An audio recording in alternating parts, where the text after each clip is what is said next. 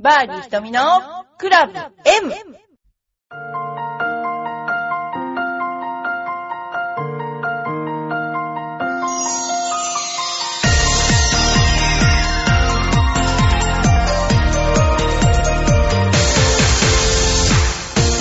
バーディー瞳のクラブ M です。皆さんいかがお過ごしでしょうか？私は今、高知空港にいます。えー、飛行機を待っています。な、なぜか高知にいるということですけれども、えー、ちょっとうるさくてごめんなさい。えっ、とですね、えー、私の、えー、今の近況を報告させていただくとですね、まあ、高知にいることはもとより、高知民族資料博物館っていうのも行ったんですけども、それから高知の山奥まで行ってきました。で、なんか鹿鍋、獅子鍋か、獅子鍋。まあ、ジビエ料理が流行ってますけど、獅子鍋食べて、うつぼの、えー、何ですかね、えー、うつぼの唐揚げも食べました。で、えっ、と、今の近況なんですけども、あのー赤坂がですね、私の手勝手な配慮で、どんどん改造されていって、地下の楽園になっています。えー皆さんぜひ、えー今どんどん改造してますのでいらしてください。また、エパックも、エパック君のボールがネオン光らないかっていうことで、散々お客さんに言われて、えー下から光るように、え工夫をしましたので、えとっても面白い感じに見えてるかもしれませんので、夜通った時はエパック君のボールをご覧になってください。よろしくお願いいたします。またですね、今中型の免許を取っていて、佳境に入っています。えー、今度、もう一回合格したら、高等の免許せ、免許試験場に行って、えー、取れればなーって思っています。そうするとみんなを、えー、何ですか、レンタカーで、レンタカーじゃない、あの、マイクロバスで、どこへでもお連れできるなって思っています。で、今日はですね、ちょっとあの、ゴルフとしてはパター、パターについて、えーお知らせしたいと思います。えパターって、昔私たちの頃は、そんなに後ろに長いパターがなくて、いわゆるカミソリみたいなパターだねっていうようなパターが多かったんですね。だけども、この頃は、3ボールって3つボールが後ろについて、なんか残像効果を、えー目指すものだったり、えーそれからなんかやっぱりスパイダーのように後ろに角が生えてるのありますよね。で、それがですね、あの、どうしてそんな風になったかっていうちょっと経緯をお話しさせていただきたいと思います。例えば、パターって、後ろが重いと、例えば、スイートスポットを例えば間違えて、ちょっとだけ外して打ったとしても、まあそういう風にすると、パターって回転しやすいですね。ボールの勢い、ボールに当たる勢いによって回転しやすいんですよね。で、それが後ろが長いと回転しにくいっていう理論、完成モーメントっていうなんか理論があってですね、それでどんどんどんどん後ろに長くなっちゃったんですよ。そうするとどういうことが起こるかっていうと、大体、うん、アメリカもそうですけど、若手の選手も、インサイドアウトに結構パター打つ傾向増えてきましたね。そのようなことが今起こっていて、まあ、だんだん戻してきている人もいますけども、あの、そういう意味で後ろが長い、要するに重心振動が深いっていう、あの、ことで、まっすぐ引いて本当にまっすぐ出すっていうソールの一番手前側のヒール側を、あの、まっすぐ、本当にまっすぐ引いてまっすぐ出すっていうパターンが増えてまして、昔はインサイドインっていうのがメインでしたけどね、もうなんかやっぱりこう、振り子状、本当に振り子状に振るようなパターが増えてきたっていうことで、まあちょっと一口、メモというかですね、えー、分かっていただくといいかなと思います。まあちょっと人にも、じゃそういう意味で、後ろ長いんだよね、とか言っていただけると、すごく、なんか物知りみたいでいいんじゃないかなと思います。ということで、えー、今年もですね、あの、私もちょこちょこ走ってます。走ると、やっぱり、走ることが苦でなくなってくるので、すごくいいですね。えー10分走っても1キロぐらい走れるから、それを朝晩走っても2キロぐらい走れるので、あの、まあ、気が向いたらという形とっても失礼なんですけど、えー、走るようにしています。はい。それで、まあ、今私がどうして高知に来てるかっていうと、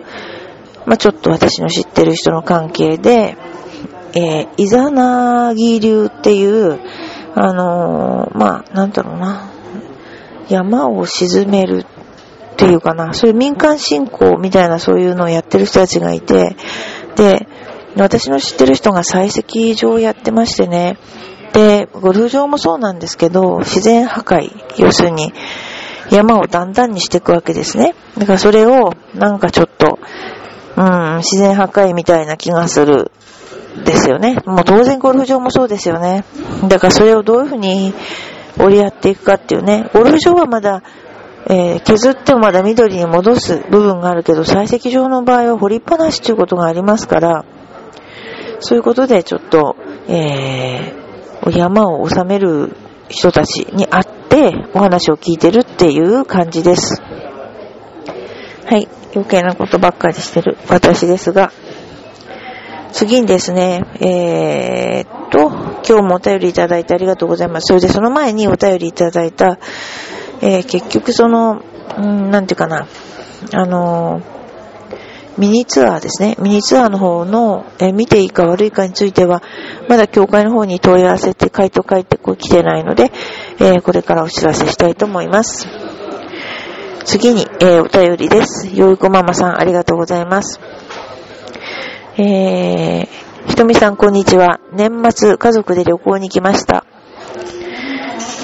ごめんなさい。ここね、空港なので、えー、呼び出しが入っています。すいません。年末家族で旅行に来ました。山形の小さい国町、国町っていうんですかね。というところで私が料理セミナーを受け、他の家族はお手伝いや畑仕事をしました。山小屋みたいなところで過ごすので、5年生の長女が高級ホテルないと嫌だとか言ってました。ルミさんは高級ホテルと山小屋で過ごす旅行、どっちが楽しめると思いますか？うん。それは、両方、どっちも楽しめると思います。っていうのは、うちあの、結構両極端な旅行をしまして、親みたいなところに泊まるのも好きだし、あの、農薬、無農薬でやってるような畑、じゃ田んぼにズカズカ入って、その、なんて言うんだろうな、自給自足生活みたいなことを体験するのも好きなんですよ。中途半端は結構ダメで、仕事に行くのはいいけど、家族と行くんだったら、まあ目的としてはやっぱり、まあ安い方がいいんですけどね。でもやっぱりその、子供たちに何かやらせるとしたら、山小屋みたいなところっていうのは不便っていうのかな。そういう体験させるのがすごく大事じゃないかなと思っています。あの、山小屋はやっぱり、暖かいのかな今の山小屋。やっぱこう不便だということと、それから自然に直に触れるっていうことでは、やっぱりあんまりこう、ホテルみたいなところはえー、いけない。子供たちと言ったら体験できないなと思いますよね。で、メアの子たちってすごく綺麗なとこに住んでるので、例えばポットントイレみたいなのが絶対ダメだし、うん。で、そういう、なんていうかな、そういう両方をやられると、私は一番いいと思います。あの、うちの子たちは、稲作とか、あの、大地を守る会っていうのに入ってて、稲作をやったりした経験があるんですけど、今聞いてみると、最高にいい、面白い、いい体験だったって言ってくれています。あと、まあ、様々な畑作業、例えば、ネギを引っこ抜いたりして、隣に虫がいて潰れちゃったとか、そういうこともいっぱいあって、うちのゴルフスクールの子供たちは、そうやって、まあ、ゴルフするのも大事なんだけど、そういう体験を、あの、なるべくさせるようにして、え育ててきましたんで、必ずそれはいいことだと思います。で、もしホテルでいい思いというかですね、あのー、したいんだったら、それはそれでまたすごく良くて、えー、ね、でもやっぱり、うん、子供がいるんだったら、安い、あの、普通の宿の方がいいんじゃないかな、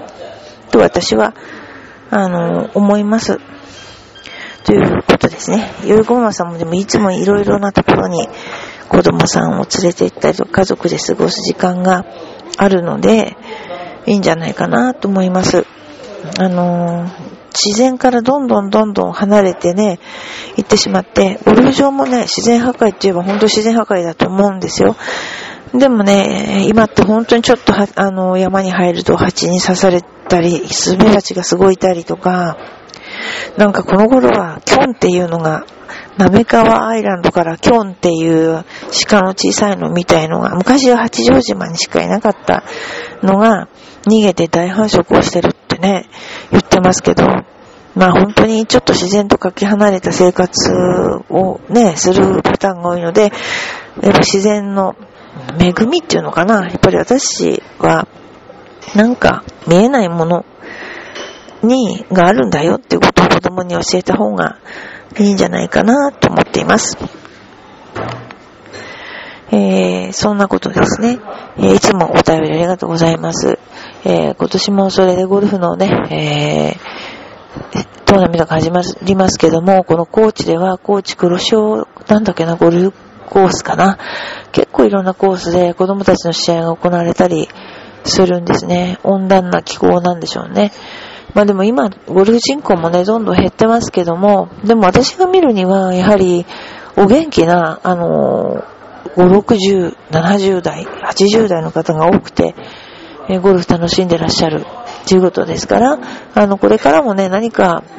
そういった方のお手伝いができればなーって思っています。今日はね、ちょっと短いんですけど、今、高知空港の、えー、ところで、えー、お話しさせていただきました。皆さんまた、ぜひお便りをいただければと思います。よろしくお願いいたします。